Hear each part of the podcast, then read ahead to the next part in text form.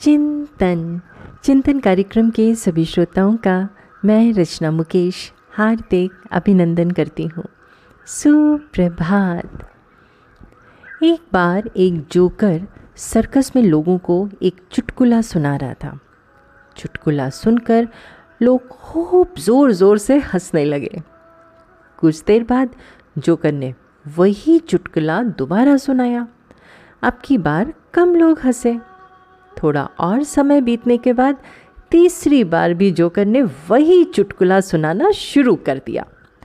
पर इससे पहले कि वो अपना चुटकुला ख़त्म करता बीच में ही एक दर्शक बोला, अरे भाई, कितनी बार एक ही चुटकुला सुनाओगे? कुछ और सुनाओ, अब इस पर हँसी नहीं आती।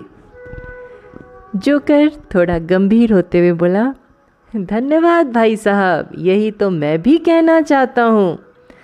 जब खुशी के एक कारण की वजह से आप लोग बार बार खुश नहीं हो सकते तो दुख के एक कारण से बार बार दुखी क्यों होते हो? बोलो भाइयों, हमारे जीवन में अधिक दुख और कम खुशी का यही कारण है।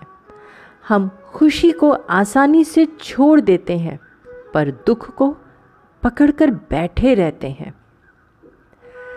सच दोस्तों, बहुत बड़ी सीख दी जोकर ने।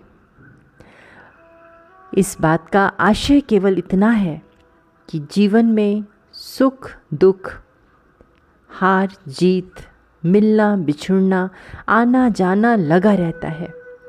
पर जिस तरह एक ही खुशी को हम बार बार नहीं महसूस करना चाहते उसी तरह हमें एक ही दुख से बार बार दुखी भी तो नहीं होना चाहिए। जीवन में सफलता तभी मिलती है जब हम दुखों को भूलकर आगे बढ़ने का प्रयत्न करते हैं। चिंतन ज़रूर करिएगा। आपका दिन शुभ एवं मंगलमय हो।